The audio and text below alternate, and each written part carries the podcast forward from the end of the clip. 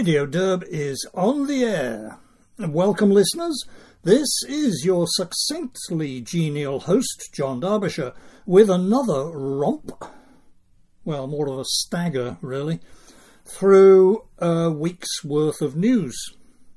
I have an extra musical treat for you this week, listeners, at the beginning of segment three. Before I can get to it, though, here is some spiritual sustenance.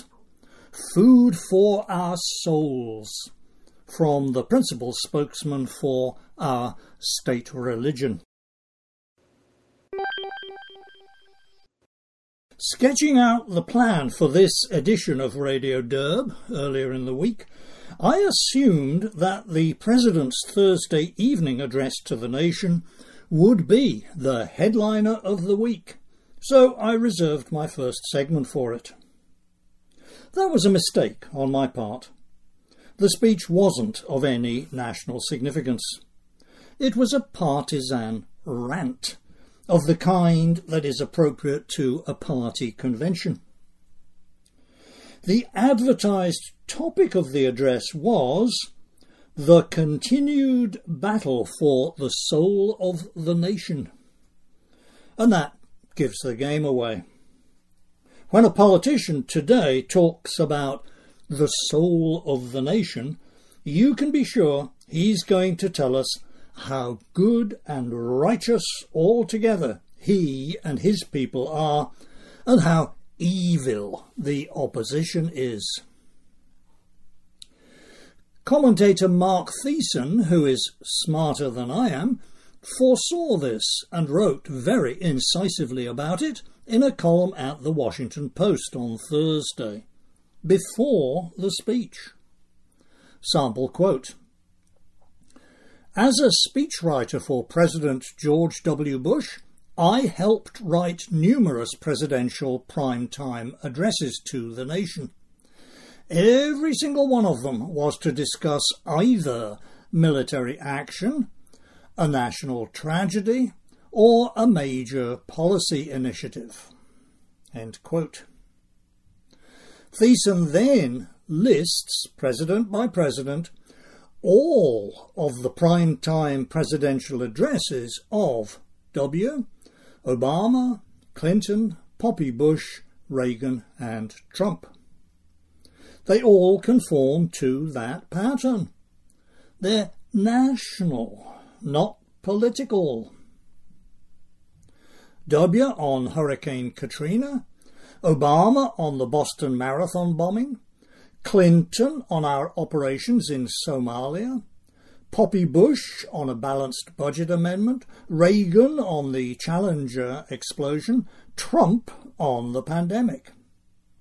Those issues all had a political dimension, of course, but in their prime time addresses, those presidents presented them as of equal concern to all of us. Thiessen does allow that Trump's delivering his Republican National Convention acceptance speech from the Truman balcony was, quote, controversial, but I don't recall much controversy. A candidate's acceptance speech is political by nature. Everyone understands that in advance. Further quote from Thiessen. Biden is the only president in more than four decades to ask the major news networks to preempt their prime time programming just weeks before an election and broadcast a campaign speech whose stated purpose is to attack the opposition party. The big TV networks figured out in advance the same thing Mark Thiessen did, and most of them turned down the White House request. I think only CNN and MSNBC covered the speech live. I switched on my TV at 8 pm, as I usually do to catch Tucker Carlson. There was Tucker, talking mainly about something else, with occasional inset pictures of Pastor Joe addressing our spiritual concerns in odd corners of the TV screen. What about the content of the speech? Both the Washington Post and the New York Times offered summary takeaways. Four takeaways in both cases. The Washington Post's four takeaways were Takeaway one, quote, this speech did not shy away from partisanship, end quote. Well, duh. Takeaway two, quote, there isn't much Democrats can do about the problems Biden outlined for now, end quote. Got to use the midterms to change the congressional balance more in Democrats' favour. Takeaway three, quote, democracy has become a motivating factor on the left, end quote. No mention of the fact that our founding fathers were sceptical of democracy. Takeaway four, quote, Biden took aim at the many Republicans who think January 6th was legitimate protest, end quote. A legitimate protest, you know, like Antifa burning out car dealerships. The New York Times four takeaways, written up by the paper's congressional correspondent Jonathan Weisman, were takeaway one, quote, it's still about Trump. End quote. Translation Why can't MAGA Republicans be like those nice Republicans, nodding along obediently to the ruling class agenda? Takeaway 2, quote, Approval ratings be damned, end quote. With Democratic approval ratings ticking up a bit after the Dobbs decision, let's reinforce the uptick with a good, strong speech. Takeaway three, quote, the two Americas divided and suspicious, end quote. Who's doing the dividing? They are! Those evil semi-fascist MAGA Republicans. Takeaway four, quote, It's not the economy. A possibly stupid position, end quote. Don't look at the economy. Fix your attention on our spiritual mission. A beacon to the world. So, there, according to two of the regime's foremost media outlets, there are eight takeaways for you to ponder. And yes, Pastor Joe really did say, a beacon to the world. And of course, the speech was full of whoppers. Quote, MAGA Republicans do not respect the Constitution. They do not believe in the rule of law.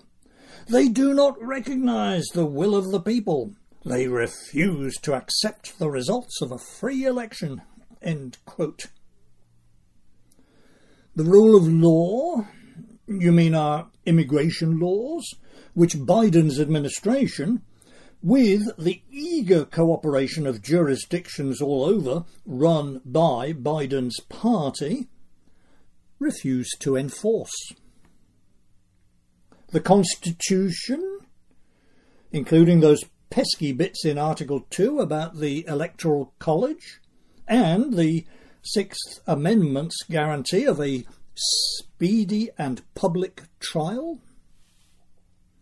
Recognise the will of the people and accept the results of a free election? Like Biden's party failed to do for four solid years following the 2016 election, telling us that the result was rigged by Russian interference? But this is to parse the babbling of an idiot. Sound and fury, signifying nothing. The definitive put down of a president's speechifying was given to us a hundred years ago by William McAdoo, President Wilson's Secretary of the Treasury, describing the speeches of Warren Harding. Quote, his speeches left the impression of an army of pompous phrases moving over the landscape in search of an idea. Sometimes these meandering words would actually capture a straggling thought and bear it triumphantly as a prisoner in their midst until it died of servitude and overwork. End quote. That is first class rhetoric. I happen to think, though, that Warren Harding was one of our better presidents, and that Harding's speeches, although a bit gassy, were generally good. Check for yourself. There are plenty of them on the internet. For sure, when you compare a Harding speech to the mean, spiteful, illiterate drivel we got from Pastor Joe on Thursday, it's hard not to think that our standards for presidential oratory have undergone a catastrophic decline this past hundred years. How do you solve a problem like the Donald? How do you catch a cloud and pin it down? How do you find a word that means the Donald? A flibbity gibbet, a will o' the wisp, a clown. Many a thing you know you'd like to tell him. Many a thing he ought to understand. But how do you make him stay and listen to all you say? How do you keep a wave upon the sand?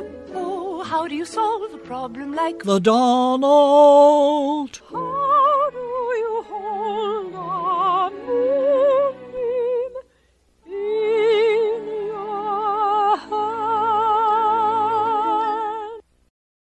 And they say there's no musical creativity anymore. Well, I'm always glad to give a shout out to Sound of Music fans. A lovely movie, a Derbyshire family favourite back when the kids were little. People acquainted with the background history tell us that the Nazi takeover of Austria was, as one of them expressed it to me, quote, more like a wedding than a rape, end quote. But hey, creative license. The question looms, though what are we going to do about Donald Trump? Ann Coulter posted that question very eloquently in a podcast on her Substack account, August 29th. I hope Lady Ann won't mind if I offer you a brief extract, just to give the flavour.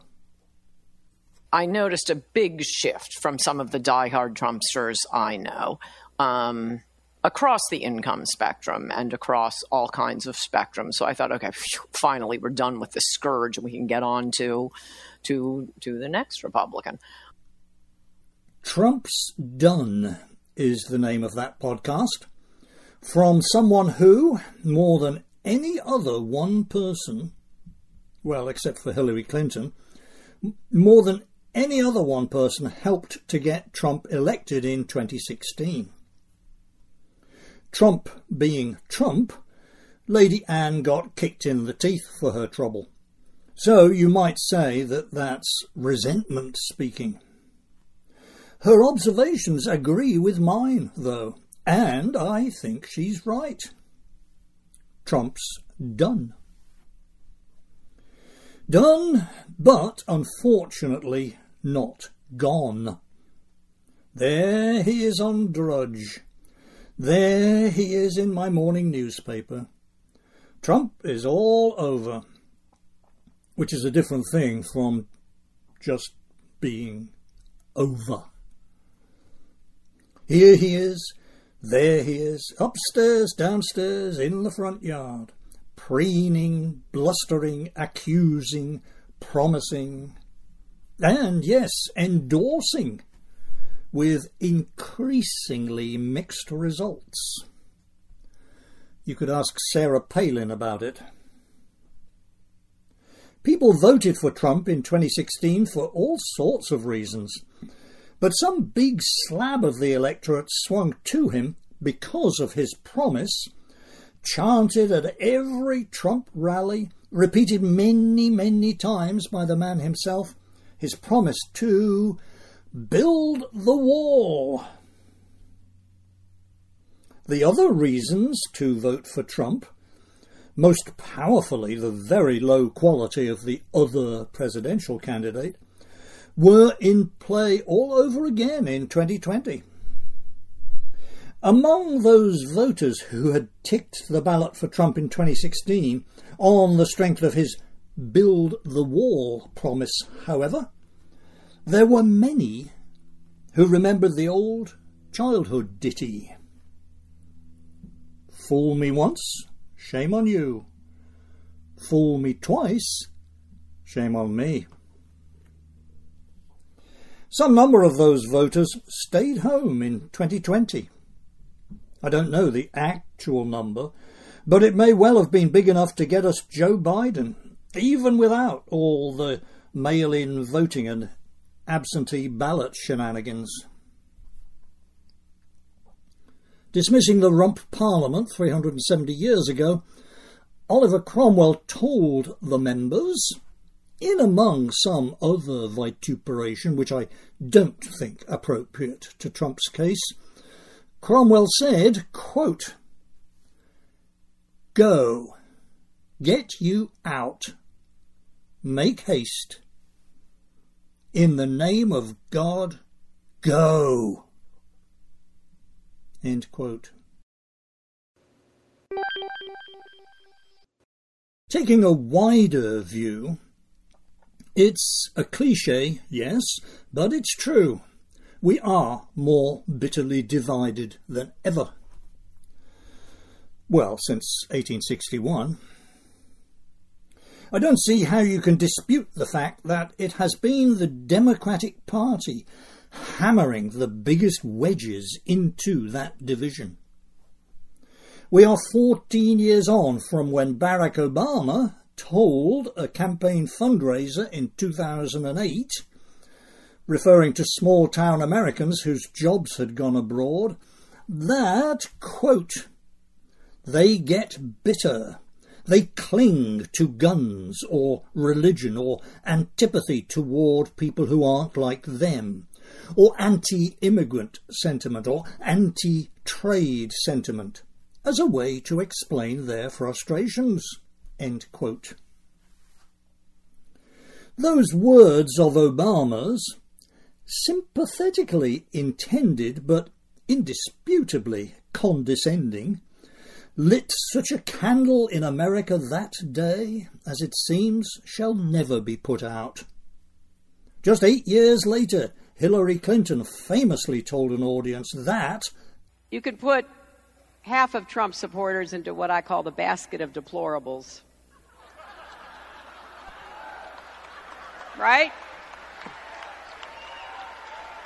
The racist, sexist, homophobic, xenophobic, Islamophobic, you name it.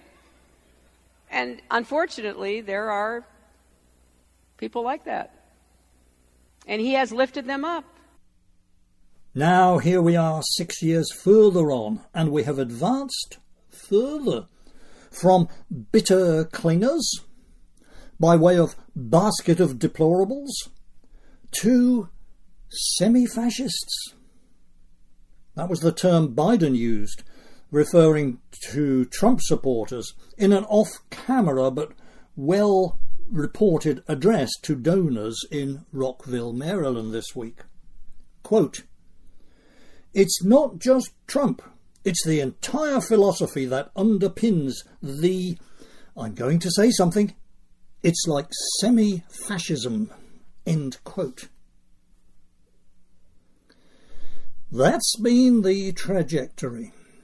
Bitter clingers, then basket of deplorables, now semi fascists, all in just 14 years. How many more years will it take to get us to enemies of the people? No more than five would be my guess. Across the pond, Albanians are in the news. These several thousand illegal aliens landing on the southern shores of England every month apparently include a high proportion of that nationality. Albanians. Albanians, I'm sorry to say, don't have a good reputation in Europe. I truly am sorry to say it, as I used to have an Albanian colleague here in New York, a very smart and perfectly trustworthy guy who I liked a lot. Furthermore, the travel websites give Albania a good press. Friendly people, good food, excellent beaches, safe and cheap. For some reason, though, the common stereotype over in Europe is of tough, lawless mountain men with no very great regard for other people's property. News pictures from these stories about illegals crossing the Channel from France to England seem to bear that out. I guess Albania is not sending its best. Perhaps we should cut the Albanians some slack. They spent most of the Cold War under the rule of a chap named Enver Hoxha, one of the nastier kind of communist dictators. Comrade Hoxha must have kept himself pretty busy. His memoirs run to 13 volumes, 7,000 pages. When he wasn't memoirizing, Hoxha was persecuting religious believers, purging party comrades, torturing dissidents, and running forced labour camps with many thousands of inmates. A strict Stalinist, he fell out with the USSR after Khrushchev's anti Stalin speech and threw in his lot with Mao's China. Then, when Mao died and China turned to reform under Deng Xiaoping, he fell out with China and went it alone until he himself died in 1985. Not for nothing was Cold War Albania tagged Europe's North Korea. After the Iron Curtain fell, there were some years of disorder, but in the 21st century, Albania's been doing okay. Living standards are good, unemployment is low, politics is no more unstable than ours. So, why do so many Albanians want to leave? It's not clear to me, and the British news reports don't help much. If I have any listeners in Albania or the Albanian diaspora, I'm genuinely curious to hear what's going on. We're just seven months away from the 20th anniversary of Operation Iraqi Freedom, which commenced on March 20th, 2003. How is Iraq doing? Apparently, they've been having a spot of bother. If you follow the news, you probably saw some stories about fighting this week in the green zone of central Baghdad, where the government offices are. What's up with that? I intended to do my journalistic due diligence and read it up thoroughly so I could tell you. But my eyes kept glazing over and I didn't absorb much. Shiites, Sunnis, ISIS, Iranian backed militias. Ugh. Sorry, I'm losing concentration again. Why should I care about tribal warfare among savages? I did learn that we, the USA, still have two and a half thousand troops in Iraq. They're supposed to be in non combat roles, advising and training, But I assume they will fire back if they're fired on. That would count as combat, wouldn't it? And I did stay conscious long enough to take in some comments from a respectable academic national security website concerning the legal justification for our staying in Iraq. No problem where international law is concerned, they say, but, quote, US domestic law justifications are weak at best, relying on stretched interpretations of the 2001 and 2002 authorizations for use of military force and of the President's authority under Article 2 of the Constitution. International law I find hard to take seriously. Powerful players are always going to do as they please, with no fear of going to jail. I do, however, think our government should respect domestic law. If US domestic law justifications for our continuing operations in Iraq are weak at best, why isn't anyone in Congress challenging them? but yes, that's a rhetorical question.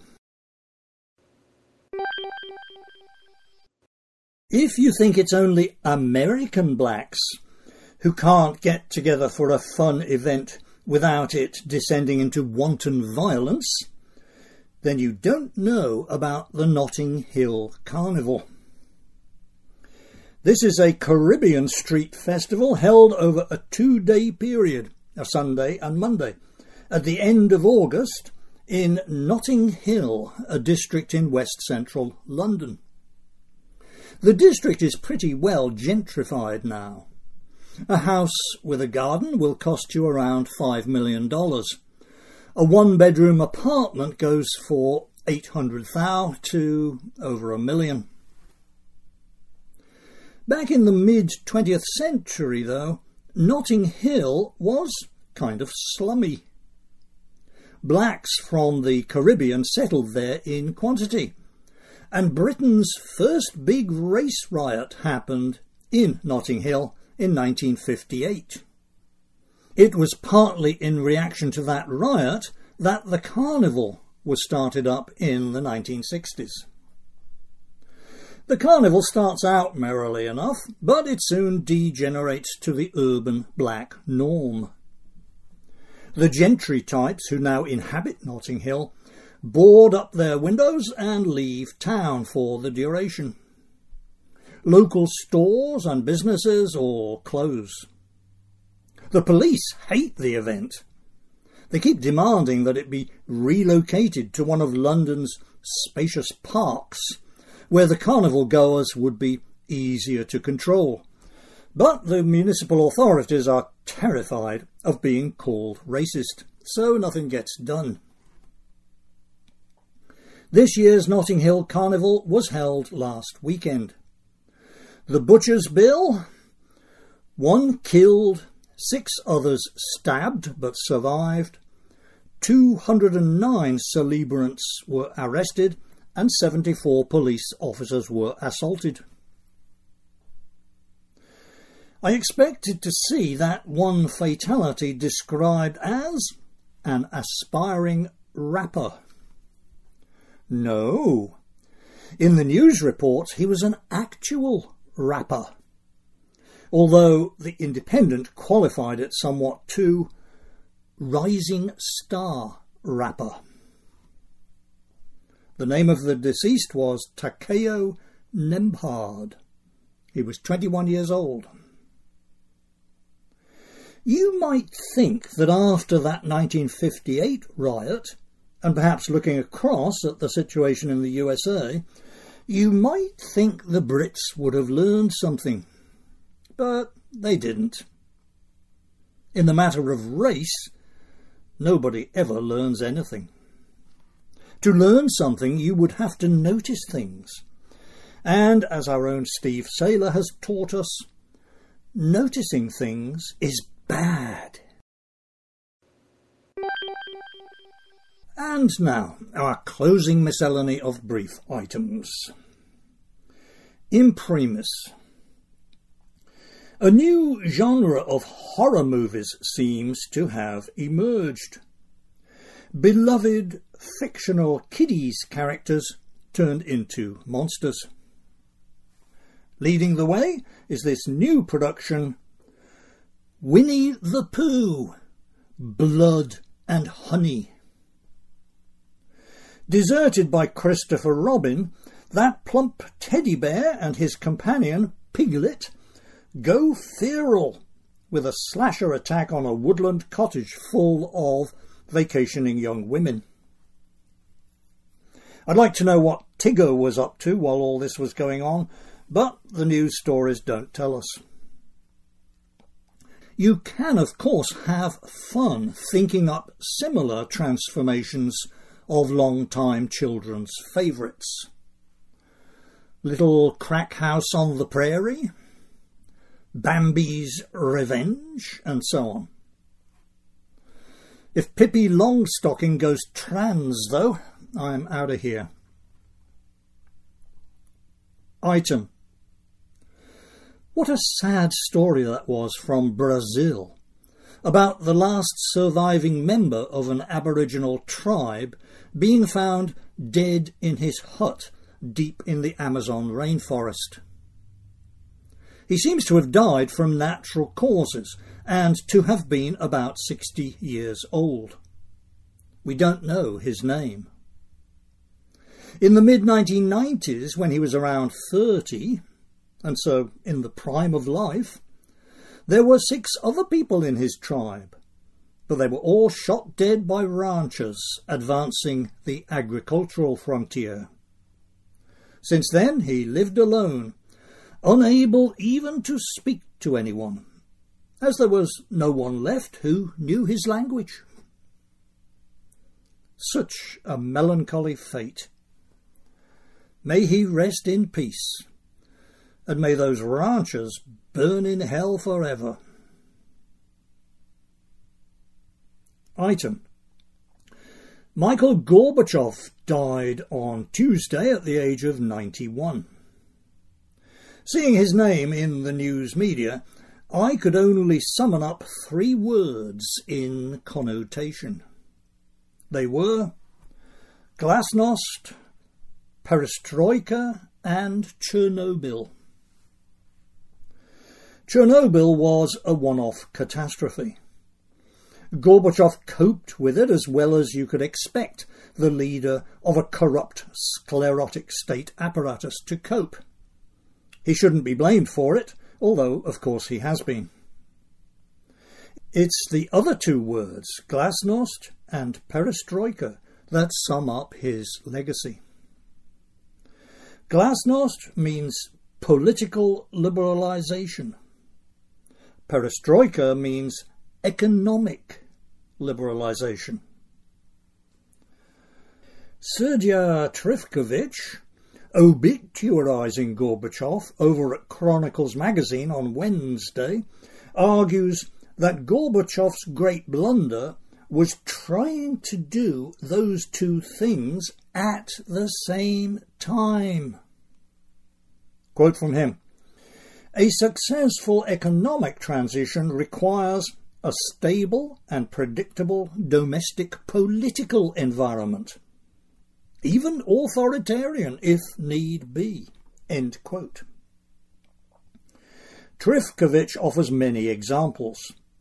Deng Xiaoping, Pinochet, and so on. I think he's right, although we'll be waiting a while yet for political liberalization in China. Actually, Trifkovic gives that as only one of Gorby's two great blunders. The other one was believing all of the many, many verbal assurances, always verbal, from US and European politicians that there would be no eastward expansion of NATO. That might be the blunder that gets us all killed. Item. Another anniversary on the horizon. Wednesday, December 14th, 1972, was the day that the Apollo 17 lunar excursion module lifted off from the moon with astronauts Gene Cernan and Harrison Schmitt on board to return to Earth. 50 years ago this coming December. Gene Cernan, the last person to walk on the moon's surface, died five years ago at age 82. Harrison Schmitt is still with us, aged 87. If you had told those of us following that event that no human beings at all would visit the moon in the subsequent 50 years, we would not have believed you. After 50 years of advances in electronics, manufacturing technology, and propulsion systems, surely by 2022 we'd be taking weekend breaks in the Sea of Tranquility, wouldn't we? The current US administration tells us that we shall go back to the moon in 2025. They have a program to do this, a program named Artemis. In Greek mythology, Artemis was the sister of Apollo. Get it? The main launch vehicle, Artemis 1, was scheduled for an unmanned test launch on Monday, but the launch had to be scrubbed because of a technical problem. It's been rescheduled for tomorrow afternoon, Saturday the 3rd. There's been some mockery about Monday's launch being scrubbed, but that's not totally fair. You can't be too careful with a big, expensive piece of equipment like that. The Apollo launches sometimes had issues too. Apollo 17 itself was held up for two and a half hours by a technical glitch. As a space geek from way back, I wish the Artemis program all success, and I look forward to seeing their astronauts walk on the moon in 2025. If the Chicoms don't get there first. Item. I gaped in disbelief at the list of diversity, inclusion, and equity bureaucrats at the University of Michigan. There are 126 of them at salaries from $42,000 up to, dear God, 431,000. Total salary tab over $15.5 million per annum. The university has 31,000 undergraduates. So diversity, inclusion and equity costs around $500 per undergraduate. You may think that's a bargain. I call it grand larceny. So far as it is possible to guess the sex of these parasites from their names, a hefty majority are female. I would guess it's four or five to one. The comment thread following that list tells us there is nothing unusual about the University of Michigan in this regard. Meanwhile, down at the other end of the education spectrum, there has been wailing and gnashing of teeth over this year's first test results from the National Assessment of Educational Progress, reported in the Wall Street Journal on Thursday. These are tests given to nine year olds in our schools. Results for other grade levels will come out in November. Quote, Average scores in reading for 2022 declined to 215 out of a possible 500, falling five points from 2020. Math scores fell seven points to 234. The results mark the largest drop in reading scores since 1990 and the first decline in math scores since the test began in 1971. Math and reading scores for the exam are now at their lowest levels since the 1990s. End quote.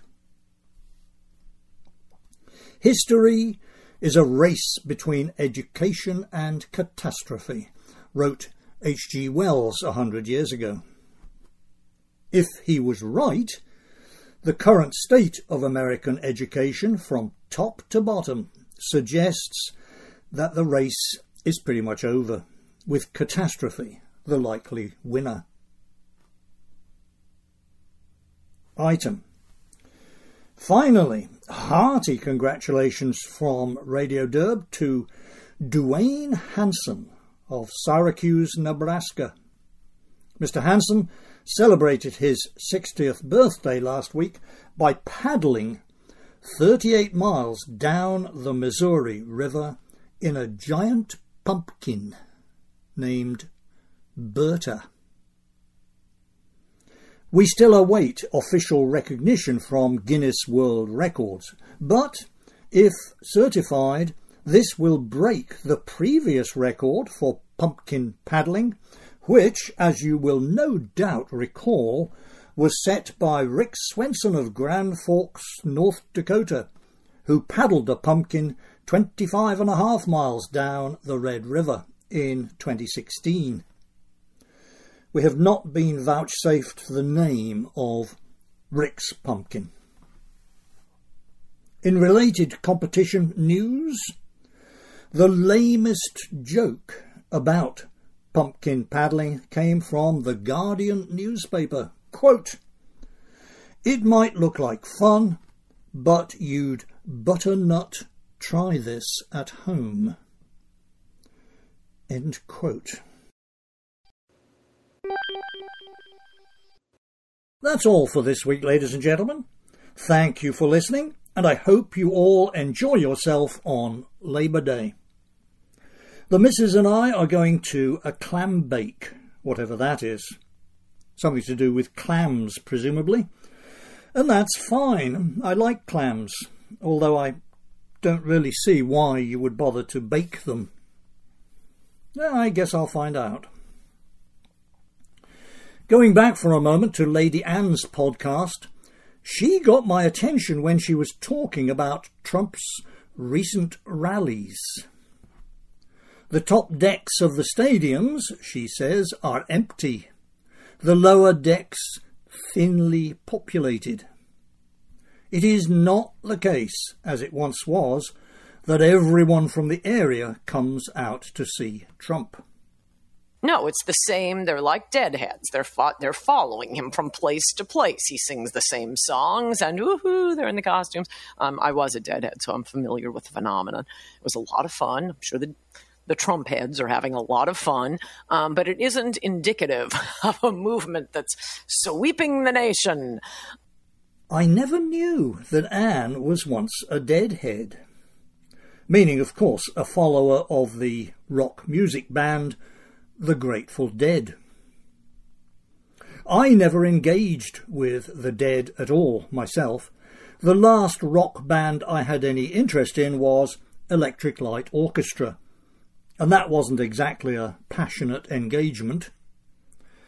It was actually in the early 1970s when I was conducting some experiments with pharmaceuticals. Strictly for scientific interest, of course. I can report that ELO provide the ideal musical accompaniment to an acid trip. But that's by the way. Although a Grateful Dead ignoramus myself, I have a listener who is an enthusiastic Deadhead. He has very kindly provided me with some clips, so, in gratitude to him, and in homage to Lady Ann, I shall sign off with one. There will be more from Radio Derb next week.